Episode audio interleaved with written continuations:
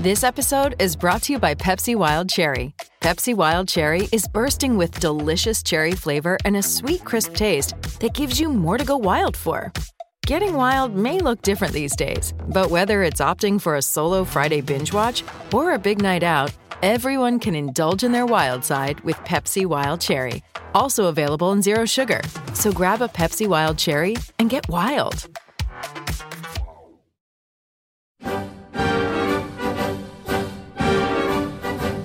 Welcome to Argyle Chat, the Plymouth Argyle podcast brought to you by the Herald Sports Desk. Hello and welcome to the latest episode of Argyle Chat. Once again, uh, I'm David Monday, filling in for Stuart James, who is somewhat snowed in in uh, the east of Devon. Quite incredible, isn't it? Yeah, so, and while here, it's uh, blue skies and there's not a snowflake in sight.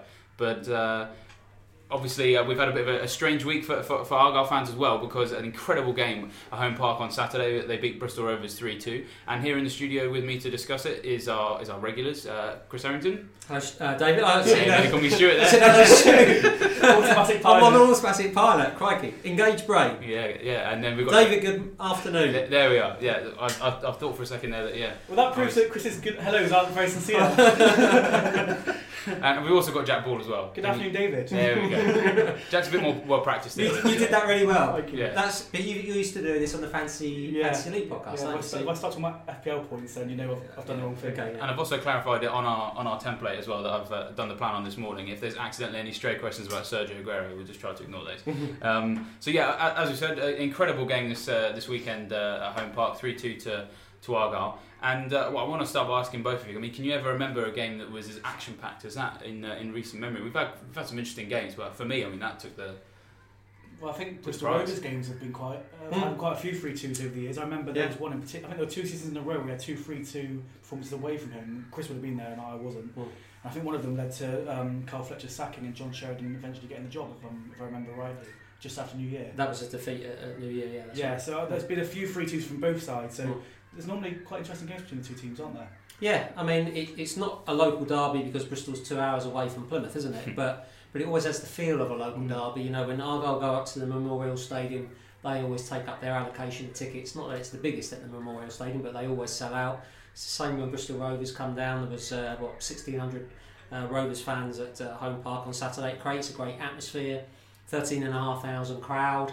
It was bitterly cold, wasn't it? Everyone knows that was there. It was bitterly cold. So to have a game like that to to keep everyone warm and entertained and, and talking points and goals and controversy. It was, it had it all, and it was yeah, it was it was a really good game. I know they often say, and it's a bit of a cliche, but it was a great advert for League One football. It, really It- was, it oh, was yeah. just so entertaining. You know, that game was on TV, just say that would have impressed anyone that watched it. It was really fun to watch. Yeah, good quality game. I was impressed with Bristol Rovers. I thought they, they were they were good, Yeah, uh, and I was impressed with the way that Argyle dug deep. And uh, you know when you think that they they took on a good Bristol Rovers team without both of their first choice centre backs, Bradley and Edwards, and without Antoni Sarcevic, and replaced them with um, a 20 year old loanee, uh, Yann Songo'o playing out of position at centre back, on the left side of centre back, and Moses McCarthy making only the second start of his league career, and they still came out with a win. That's that's impressive. mm. and again, you know, they, they want at their best. I've got points in that game, were they? And to me, it's always a sign of a good team that can grind out results when they're not performing on their absolute best. But one thing you definitely can't say at the moment is that Argyle fans aren't getting their money's worth at No. home, at home and away games. It's really entertaining at the moment, and they'll make it continue. I'm glad you just mentioned that because the next question that I wanted to ask you was, um, I mean, did Argyle ever look like winning the game? Because I've got to admit, it was.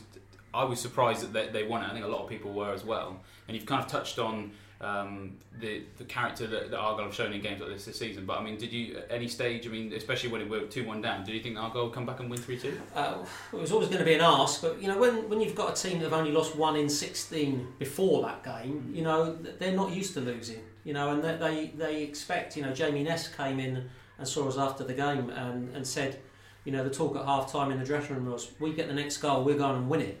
They weren't saying we'll get the next goal and we'll settle for a point. You know, so I think in their minds they, they, they certainly felt that they could turn it around. Did I ever think Argyle were going to win the game? Well, when Carey stuck the penalty away with five minutes to go, it looked uh, it looked more promising. Um, I suppose what you'd say in the first half, Rovers um, were the better team. I thought Argyle were the better team in the second half. They came out really well at the start of the second half. They had um, fortune, um, possibly with at least one of the penalty decisions. Uh, we can talk about those in a minute. But I thought they got on the front foot, uh, and there were a few anxious moments at the back for Argyle, but they were probably as much of their own making, with Songo'o and Remi Matthews not having their greatest games, rather than really what Bristol Rovers did. And you know, when you think how many saves did Remi Matthews have to make, how many clear-cut chances did Rovers have in the second half? Not that many. So you know, it's I, I could understand if you were if you were um, a Bristol Rovers fan or a player, you'd be aggrieved at losing the game. And yes, I think Argyle had a little bit of good fortune, but the harder you work, the more luck you get. And I think this team's working really hard, and um, it was a, an excellent three points. I, th- I think for me, the, w- w- as, as everyone knows, to home games normally you work David with Chris, and I go as a fan, and you get that inner feeling. And at the start of the season, I was worried every time the opposition had the ball. I felt that Argyle were going to concede, and we are going to end up losing if we concede the goal we want, Yeah. and equalise. I don't feel like any of that now. So even when we went one 0 and two one down, I, I didn't necessarily have that feeling that oh no we've lost in my in my stomach. So I've got that belief, and I think that's all around the camp. The players obviously have the belief. And then the, the biggest sign I think was when we missed the penalty. You know when when Lameiras took the penalty and missed it, but they still got a goal minutes later. Again, that's another sign sign of the strength. So I think Argyle responded particularly well, and yeah, I think fans have that feeling that you notice, for example, when they go down, there's not that nervousness around the around the ground that there was at the Mm. start of the season. And I think that you have to ask the players, but I think I spoke to a few players before, and that translates onto the pitch. When there's nerves in the stands, sometimes that can go onto the pitch, and that wasn't the case on Saturday. You've also mentioned um, the, the missed penalty. I think um, because there were just so many controversies in the game, as, as tends to happen on Match of the Day, you know, you get straight into the controversies. Um, people have their own opinion, but I, suppose it's worth delving in and um, uh, talking about them at first. I mean, to, obviously the first missed penalty was was was Lameiras, and that was given for foul on um, or supposed foul on, on McCarthy. What did you guys make of that? Did you think that was uh, a penalty or not? Because obviously Bristol Rovers manager thought that neither of the penalties were a penalty. And, and Derek Adams thought both were Stonewall penalties. So it's not football, is it? Yeah. so there's that's a common theme with managers. Yeah. uh, So that's so that's a common theme. So I think sometimes we have to take what the managers say with a pinch of salt, Oh, yeah. don't we? Absolutely. Uh, on both on both Yeah, ways, exactly, yeah. Derek Adams and the uh, the opposition manager. Um, it was a funny one because at the time of the incidents, I thought the second penalty for uh, Songo'o that led to Carey's winning penalty was a penalty, and I wasn't convinced the first one was. It looked like McCarthy was going down Mm. before contact was made. Um, having seen the replays, which is obviously a great benefit that referees don't have, um, I'm pretty convinced that McCarthy was, was pushed, tripped, had contact from behind, which then caused him to go forward. So, uh, having seen the replays, I would argue that the first one was a penalty, which uh, Lameiras's spot kick was saved. Uh, and I think uh, Rovers were hard done by with, with the second penalty. I, I, I don't think Tom Lockyer did a lot wrong there. There was obviously contact with Songo'o. Songo'o went down, but I think it was. I, I would suggest it was accidental.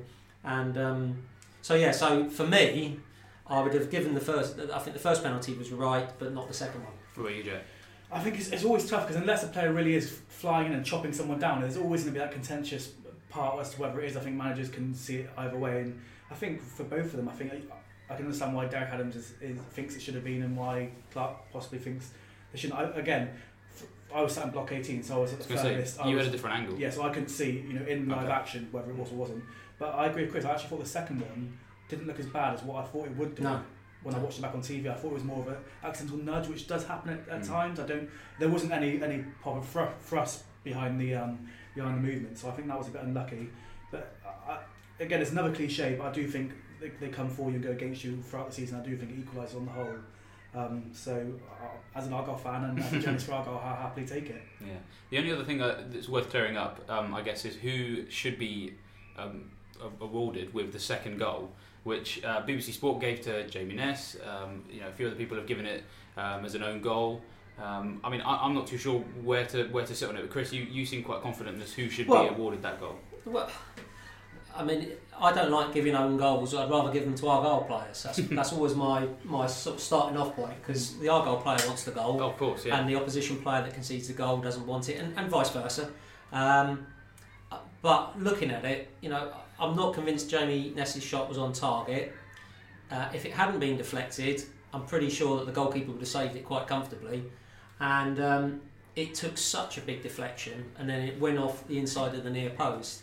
For me, it has to be an own goal. I, you know, I'm all for giving players goals, but I think that's pushing it a bit, personally. What about you, Joe? Where would you?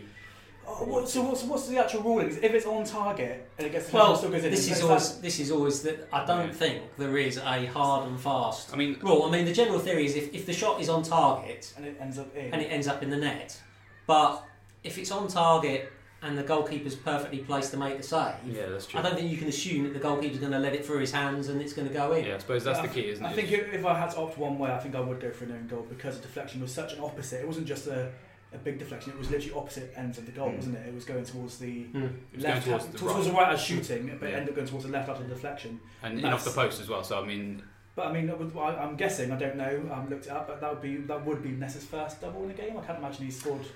Uh, he's not known for his goals. Is he? He's not known for his so, goals. so I'm sure he'd be sad if it was taken away from he, him. he, he was sort of Oh, yeah. claiming it as you would expect Yeah. after the game, and Walked straight into the presser and and, said, obviously- "That's mine." obviously the uh, with the second penalty that Argyle got, you know, Jamie Ness could have potentially have taken it and got a hat trick. And somebody said to him, uh, "Have you ever scored a hat trick?" And he said, "I don't think I've ever had three shots in a game, let alone uh, three goals." So um, yeah, he was in, he was in good spirits. I mean, I don't think Jamie Ness stri- strikes me as one of those that's desperate to be judged by goals. Mm, I no. think he was pretty pleased with the one he got, which, by the way, his first goal. I mean, what Great a header, fantastic header that Mm. was. Mm. I mean, short free kick, lovely ball in from Carey. Um, but the way he sort of angled his body and shaped it, the head to flick it over into the far corner of the net, I mean, that was a fantastic finish. Yeah, it I mean, even taking the goals out of it, I mean, Jamie Ness's performance on the weekend was absolutely Mm. fantastic, and Mm. he really has impressed me. When he's been fit and when he's played, he's been a fantastic acquisition, isn't he? And I think Well, and, he, he, and he said he, he hadn't trained until Friday Yeah. because of the calf injury that he'd had, and on Thursday he thought he wouldn't play. Now, you know, 13,000 people, people were at the game, and, and lots of others would have heard about it. I mean, you would never have known that Jamie Ness had No. missed training for virtually all week. I mean, he was like a man possessed. Yeah, wasn't was all over the place. I thought it was really interesting was I think Graham Carey got given the man of the match award from the club, Mm. but then when obviously we spoke to Derek after the game, Mm. he just he was without a shadow of a doubt Jamie Ness was the best player on on the park today. I, I thought that was a great comment for him to make, as you as you mentioned that he's not trained um, and you know the form that he's been in, he, he's just everywhere. I mean, he's, he's got. Potentially two goals, depending on how you look at it. You know, at least a goal and assist uh, at, at minimum. And then, but he was just involved in every passage of play, both in front of Argyle's box, outside of and inside of Bristol Rovers' Oh, box. It was just fantastic. we shouldn't forget he had huge shoes to fill. In, Yeah, when. Toumani left for, left to go back to Fleetwood, so it wasn't anything but an easy job. You know, because Argyle on such a good run as well.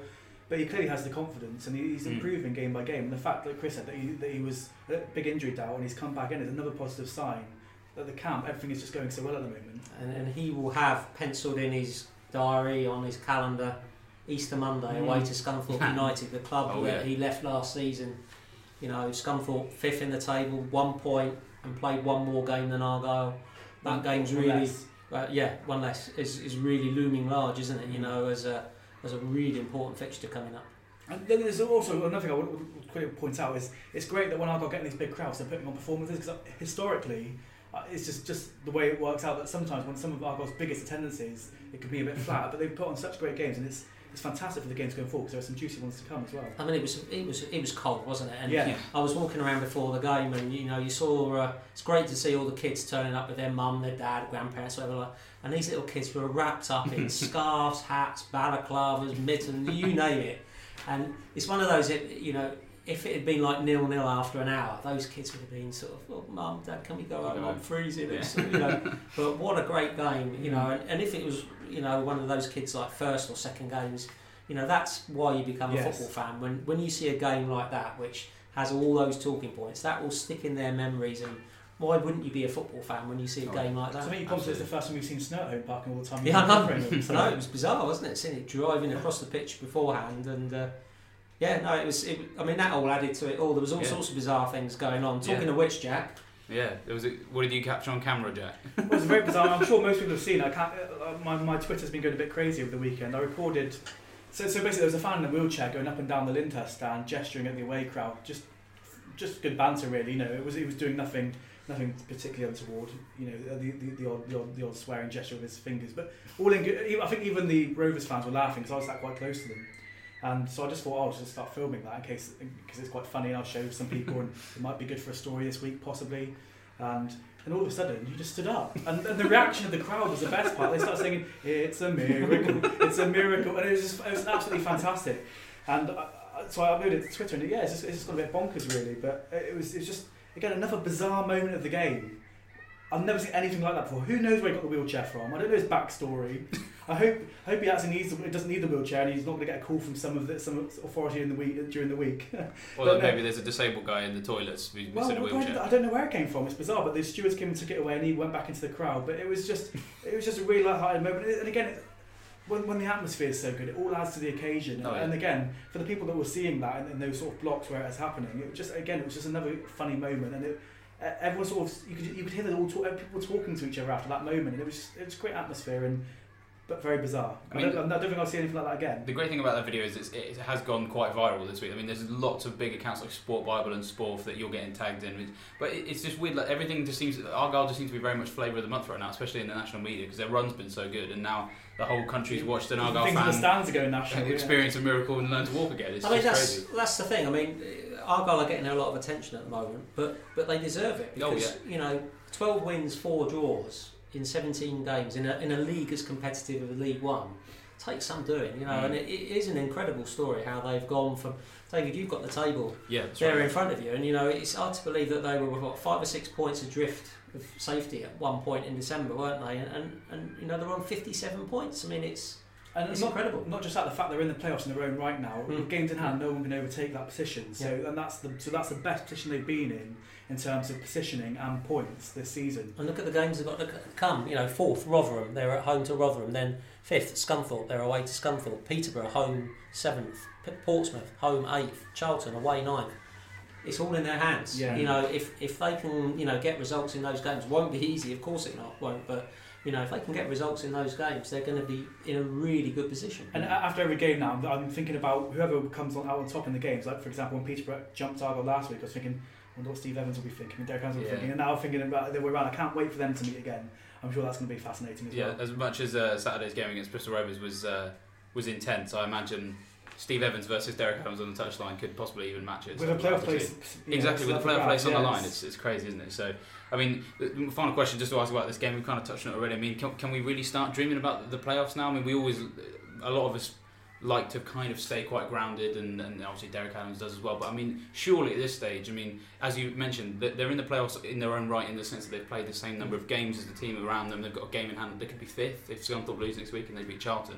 Is it a real possibility now? Do you think the players will be really disappointed if they don't finish in the top six now? I think I don't think the players will necessarily dis- maybe part of them will be because I think they're all competitive. But what I'd say is if we, if we take ourselves away from being involved with Argyle, if you're looking at from afar for any other team in any division, that the run they've had, the results they've picked up, you would fancy them. So I think I, I, I can understand why people are getting excited, and it is an exciting time. What a, what an end to the season it's going to be, and I think the, the, the turnaround that Derek Adams has, has done, the board deserve a lot of credit for. We've spoken about that before, but uh, yeah, I certainly think fans. It's what it's what you're fans for, isn't it? There's a lot of bad moments in football. We all know we're all fans of different teams, and we all know there's a lot of lows in football. So you've got to enjoy the highs, but they're sixth in their own right. So I, I don't see why you wouldn't be hoping for a playoff place. I mean, the, my analytical look at it is is that Rotherham are fourth. They're eight points ahead clear of Argyle. I think Argyle, even on the form they've been on, are going to have to go some to Mm. catch Rotherham. You know, I think Rotherham are a good enough team. They had a, a couple of funny results, losing to, to Rochdale and Mil- Milton Keynes, but they got back on track with a good win at Northampton.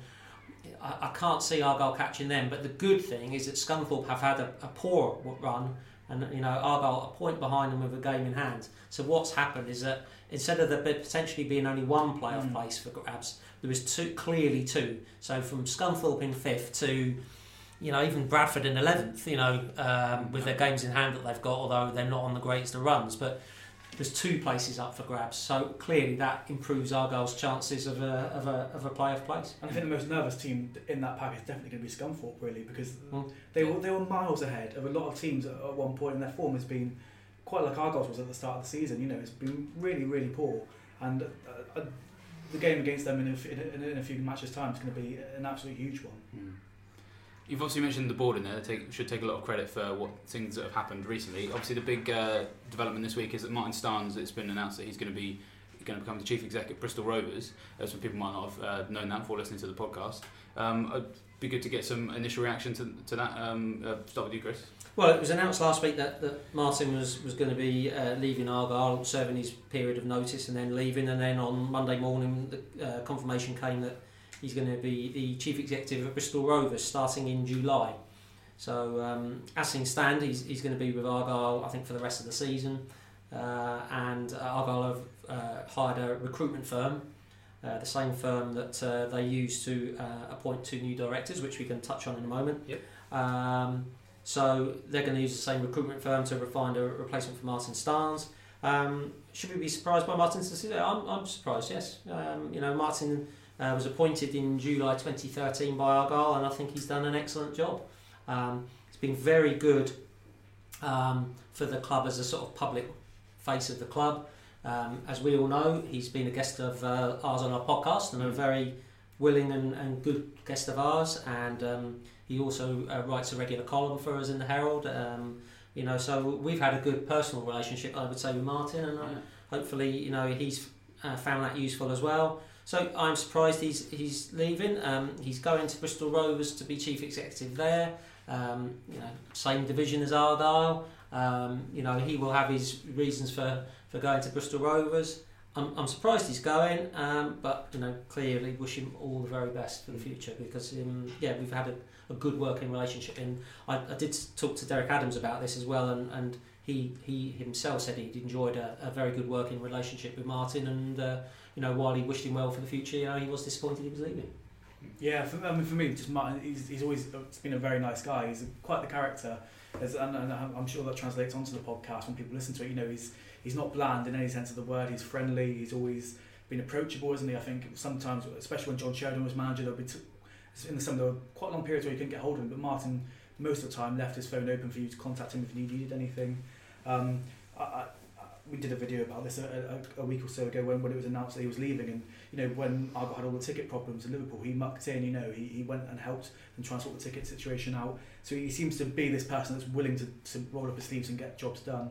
And yeah I think he's been a, he's been a big part of Argyle's turnaround in form. Mm. and it would be sad to see him go from from a personal point of view. I don't you know I don't speak to him that often but when I do he's like I said always friendly. And it, it would be a shame not to have him on the podcast anymore though you never know he might make the odd appearance who knows but uh, Well, if uh, Argyle Bristol Rovers, if that is a fixture next season, then that's as intense as it was on the weekend. Maybe he might pop by, but But I think I cer- certainly wish him well and all, Yeah. all the best i- i- in, in the future. Yeah, but I mean, from, from a fan perspective, I suppose the interesting thing for you, Jak, is because you are a fan, but you also work for the Herald. You, you obviously would have had more interaction with him than a regular fan. What fans mostly see, I, I suppose, it transposes into how the club's doing on the pitch and, and bits off the pitch that they can perceive. As a fan, in terms of the way that he's run um, aspects of the club in the time that he's been here, I mean, you, you can't be anything but impressed. I Well, I think. Chris has described him as a steady pair of hands, didn't you? know, he, was, he, you knew what you were getting from him, and he's done. A, he, he has been integral into Argyle's turnaround in form. I think he's worked well with James Brent. He's done his role well, and I think he's always been approachable to fans, as far as I know. You know, he, he does stop and speak to fans. He, you know, on the way we've seen we bumped into him in the service station on the way back from games, and actually, I can't remember what it was. I think it might have been before I possibly got the job at the Herald, or at least not not long after. And I was on an away trip as, just as a fan, you know, not in any sense of the word, but working. And I was at the service station. He was there, and he was surrounded by a few Argyle fans, and just having a chat with them. You know, it wasn't like he wasn't talking to them as a, as a director and fans. He was talking to them as a group of fans almost. Mm. So so so yeah, I'm I've, I'm quite lucky in the sense that I'm a fan that's been able to have that insight. But I'm pretty sure that most Argyle fans would, would know he's done a good job there. Yeah, definitely. I mean, obviously, Chris, you mentioned there's uh, two new faces uh, um, on, on the director front. Would you like to tell us a bit about those? Um, well, the, the two two uh, ladies have been appointed by Argyle as non-executive directors. Non-executive means that they're not getting a salary for it. That's that's Okay. the, the, the, the basic of it. So they're, they're two directors. Uh, Jane Chafer, Cornish-born, lifelong Argyle fan, um, has a background in communications and marketing and things like that. She's currently um, director of communications at the University of Exeter. So um, it looks, when you look at her CV, that she's been brought in for communications, marketing, you know, selling the club. Hmm. Um, so I would think that would be um, what she's um, bringing to, to the table. And uh, Joe Cubban is um, a former GB athlete at um, hockey, apparently. Um, Alright. So I haven't had a chance to look too much into that. But a former chief executive of uh, the Taunton and Somerset NHS Foundation Trust. Um, so she's um, got good experience in, in that and in the sort of health profession side of things. She's also on the uh, Plymouth uh, Magistrates Court uh, bench as well. So uh, she's very uh, much into um, the charity, voluntary sort of sector side of things. Okay. Um, so again, she might sort of look towards that side of things. And her one of her comments when she took over was she was looking forward to sort of seeing Argyle continue to be one of the best sort of family community clubs in the country. So uh, I think you know again looking at her CV, the sort of community uh, aspect of football clubs, and you know Argyle have a fantastic um, football in the community trust who do so much good work across. Uh, Devon and Cornwall, I suspect that she may well, um, you know, get you know involved in that as well. So, so two, two, two females. Um, you know, as we all know in football, it's very much always been a male bastion. So Argyle is certainly, um, if not setting a trend, uh, I'd say they're leading the way by by appointing uh, Jane and Joe, and um, we'll hopefully get a chance to speak to both of them in the in the near future and uh, you know find out their thoughts. But uh, it's something that James Brent's been talking about for a while. Is you know getting um, getting away away from the the white male middle aged men in the boardroom, and and the, these two appointments certainly do that. Yeah, definitely. And it, like you said, I mean, he's been talking about it for a long time, and it's good to see that Argyle can be at the forefront of some, you know, bit of a progressive movement in football. I suppose. That's the thing. It's definitely going to pick up some national interest. I'd imagine. I, I saw an interview recently. It's a bit, a bit off topic, but a bit similar with Daniel Kaluuya, who's a, who's an actor. He was on the Graham Norton show, and he was he was saying that when he was younger, he never really saw many uh, black superheroes, and now he's in this Black Panther film, and he said the, the image it'll give for younger kids to look at him. I think they can do that, and I think that will have a similar impact. If young girls can go and see that there are women in the top level of, of, of sport like there Argyle, I think that's going to be great inspiration for them. And it can only be a positive step, and I think it's great that Argyle are, are doing something about that. And James Brent, said in the Fast Four months ago that he was, excuse me, he was very keen to, to push ahead with that, and I think it's a, a great image for the club. Mm, definitely. Speaking of moving forward, uh, more short term, next week it's a trip to Charlton Athletic. Uh, as we've mentioned, is, is, is a big, big game. Um, you know, I mean, just first to clarify, I think it was uh, touched on last week. Um, it was a threat of uh, postponement due to international call-ups, wasn't it? But thankfully, that's not the case anymore. Well, Charlton have had two call-ups just before we recorded this. I just Oh, checked right. their website to see if there was talk of any more, and there there hasn't been. So, um, you know, just watch this space just in case. But Okay. as it stands and as looks likely, Charlton are going to have two players missing, and you need three to be called up to have the game postponed. So, you know, Charlton will be disappointed. I would have thought if the game does go ahead because they're going to be without Josh Magennis, the striker, and one of the young defenders is in the England under 20 squad. So, you know, that isn't ideal from them. But it looks as though the game's going ahead um, as planned on Saturday, which we hope, uh, we all hope it does because we don't really want to go to South East London on a Tuesday night in April if we can, if we can avoid it.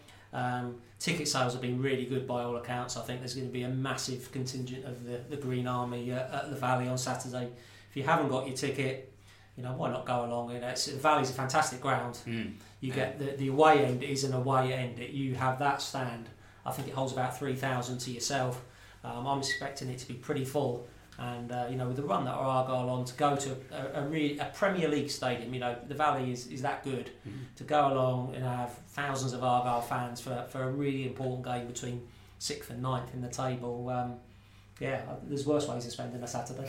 Yeah, preferably, preferably without snow and ice and all that sort of. Stuff. Yeah, that's true. That, that'd be a big stuff. bone. that'd yeah, that would be a big, bonus, bonus. wouldn't it? Oh yeah, it's a, it's a huge game, isn't it? I mean, I think Charlton do they have games in hand? Uh, they've got one game in hand on Argyle, but they're five points Yeah, behind. so, so so Argyle could potentially stretch that gap even more like they did with Bristol Rovers at the weekend. So there's that significance. You, because Argyle having to play so many teams around them, there, there really are six points of games where the table can look so different depending on the result.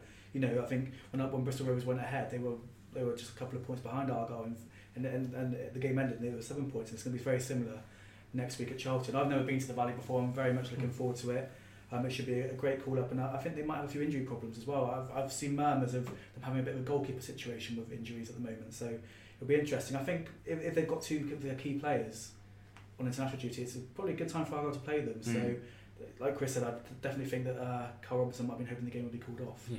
Well, I mean, obviously, with that, I suppose, disadvantage for Charlton, I mean, would you um, be disappointed if they didn't win, or would you take a point, do you think? I think it's always going to be get a point away from home, especially when you're winning your home games. But of course, I think the way the table's looking, if they can get three, then fantastic. I think that'll be Derek Adams' aim. You know, I think that'll be anyone's aim. And also, there's been a lot of links with Karl Robinson going to Oxford as well, which might have unsettled. And say, I think he's a favourite to take over Oxford at the moment um, by, by the bookmakers. So I think that's unsettled them a little bit as well. Um, but I always work on the basis if you can get a point, any points away from home and pick up wins at home, that's good. But in this in this sort of situation, if they can get three points, and why shouldn't they with the run they're on, Mm. then it, then that'd be a great result as well. Especially with key players missing. Yeah, I mean, Char- Charlton drew nil nil with Fleetwood on, on Saturday, which was another sort of point for John Sheridan at, at Fleetwood. The, the bits and pieces I heard about that game was that Charlton had loads of shots on target, but never really looked like scoring, and or loads of shots and loads of attempts on goal, but um, but never really looked like scoring. I think that's been a little bit of a theme for them in uh, in recent games. I mean. If, if you'd said to me at the start of the season, pick teams to get promoted, I'd have had Charlton right up there as one of my contenders. They're still in there, but would you take a point on Saturday? Yes, I would because it would still keep Charlton five points behind Argyle. With you know uh, they would have the game in hand, but it's a nice little cushion for Argyle to have. But I mean, a win for either team makes a difference. If, if Argyle could be eight points clear of Charlton, uh, admittedly having played more one more game than Charlton, you know that's going to take some catching. If Charlton can cut that deficit to two points and have a game in Yeah. hand, then you know they're they're right back in the thick of things. So it's one of those I think you know Charlton fans uh, want and expect their team to be in the championship. If Argyle go there and get the first goal, um, you know, then they're going to be with a big away support. You know, I, I could see them winning it. So I, I do think it's one of those games that if Argyle can get the first goal, you know, that would be really important Don't, to their don't, don't quote me on this, but I'm pretty sure I heard on the Football League show that they've not won at home in two months. So I think their home record is not particularly good.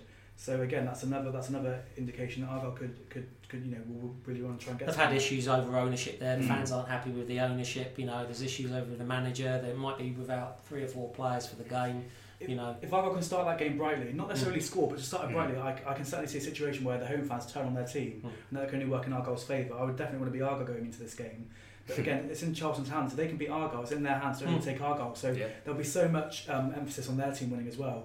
And again, I'm not sure, but is this could this be one of Argyle's first doubles of the season? They won't, the run they had at the start, there won't be many, but Yeah, obviously that's they beat true. Charlton at home. Yeah, that was a good game. That. Yeah, so uh, who knows what will happen? You've obviously mentioned uh, the Valley being a, a nice stadium. Just to finish off what, on this particular subject, I mean, um, obviously both of you can remember the uh, the championship days um, at different stages of, of your of your life, I suppose. But you still remember lots of big games.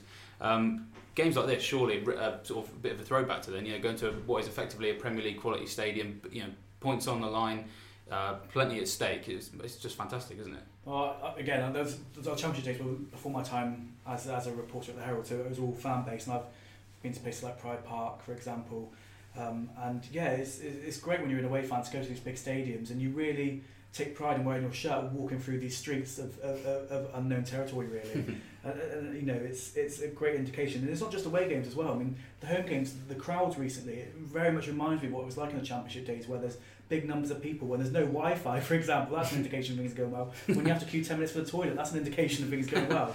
And everything at the moment is feeling a bit more like those championship days, and yeah, I think this will be a great.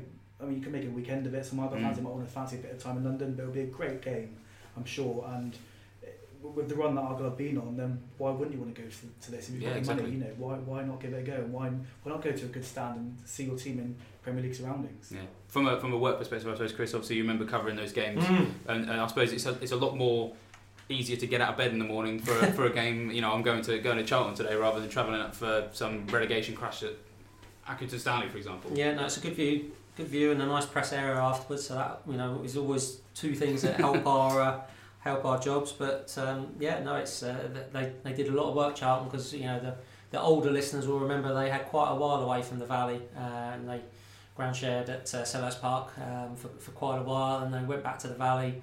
And they gradually built it up from, from basically the rubble that was left of the old the old valley, and um, it's a very nice ground. You get some nice views from the top of the stand we'll be in of uh, of the O2 Arena and the, the Thames Flood Barrier, and uh, yeah, so it's it's right in the thick of central London, you know, right in the central London. So um, yeah, it'll be a good day out.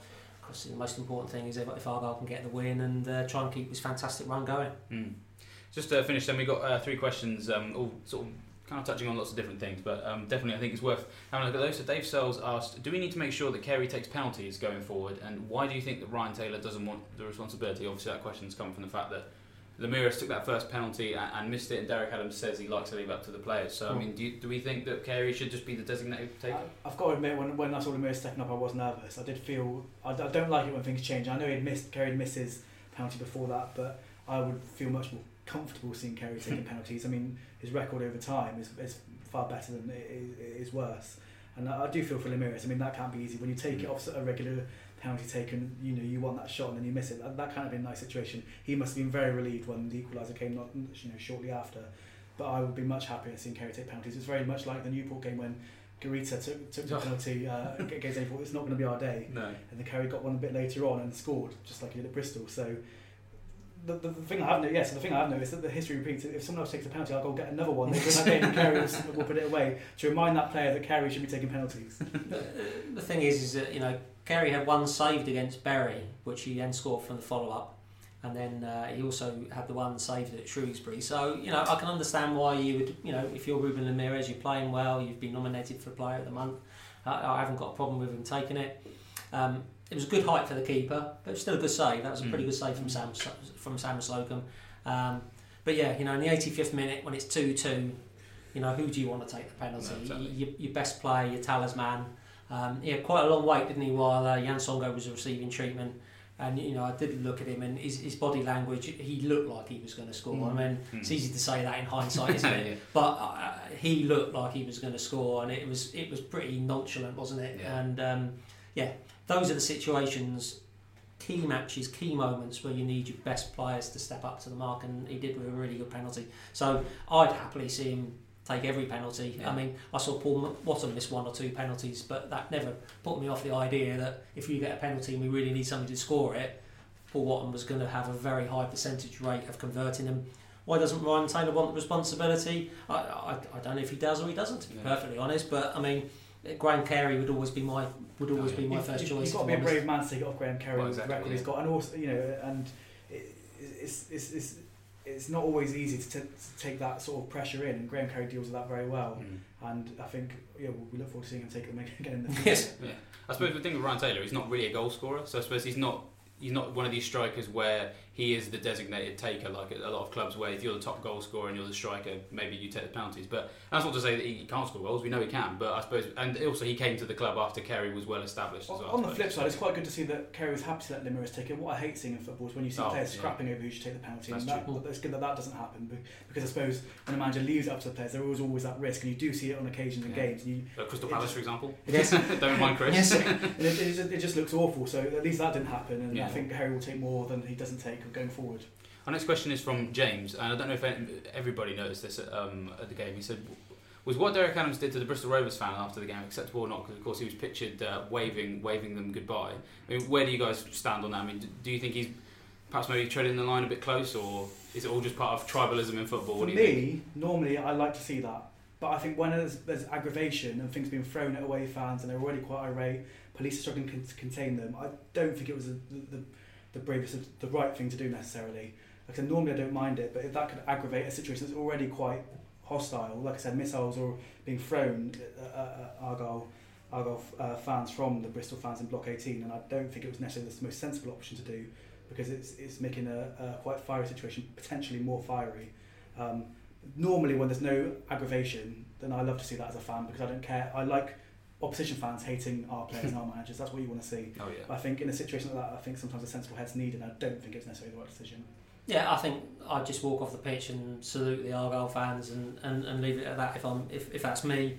Um, I do think fans though don't have to accept that if, if you're prepared as a fan to yell abuse at every Tom, Dick or Harry that happens to be in the opposition, you can't get too precious when uh, somebody sort of uh, gives a bit back sort of thing. So um, I think fans are sometimes guilty of that where Oh, yeah. you know they're quite happy to slag off a player, a manager, the referee or whatever. Um, but if the player or the, the, the manager that you've been having a go at as a word back. Well, well it's, it's, not acceptable. It's not acceptable.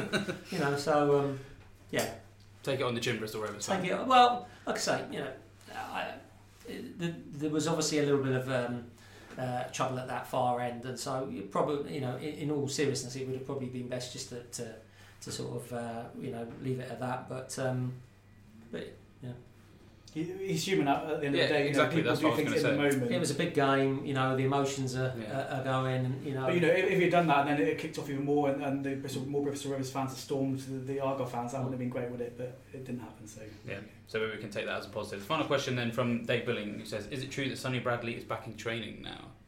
Well, Sonny Bradley put a tweet out on Saturday night saying that he was looking forward to get back into training on Monday. So um, we'll, you know, we'll find out more in the course of the week how that's gone. We asked Derek Adams about Sonny Bradley afterwards, and he said he needed further tests um, for this uh, unspecified illness. You know, Derek Adams has got not gone into any great details about that. He said um, but Bradley would need further tests before he could resume playing.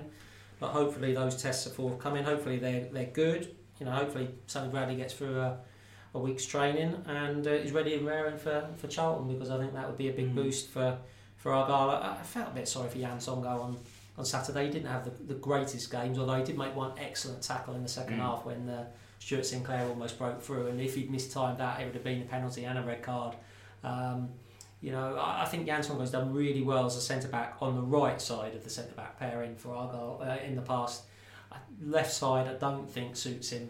Um, it, it's, it's causing him, I think, a few problems. I mean, to see him knocked off the ball by Ellis Harrison was Mm. very unusual because Mm. Yann Songo'o is, he's a is a lad. strong, strong player. I just think he's just a little bit out of position there. So I think it would be really important for Argyle to get Sonny Bradley back for, for the Charlton game. Yeah, definitely looked a bit more open in defence in the last couple of games since Bradley's not been even Fleetwood. You know, they looked uncharacteristically fragile in defence at times, and that's not necessarily Songo's fault. I think Bradley's a Bradley's, one, Bradley's arguably one, one of Argyle's top two two players with Carey, isn't he? I Mm. mean, you, you, you take a player like that out of any team, Yeah. you know, you're going to miss him. And if you speak to most, or you speak to most managers, or you see interviews by managers, they say it's so important to have that solid back four.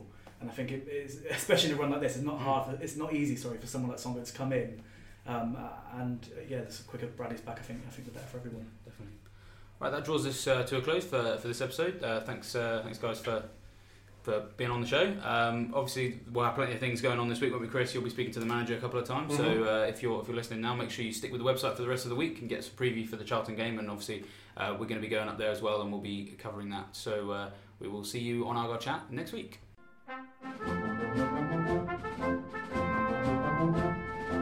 We are always happy to hear from you, and if you have any questions for our panel, please tweet them to our Twitter account at HeraldPAFC or visit our Facebook page, Plymouth Argyle The Herald. Thanks for listening.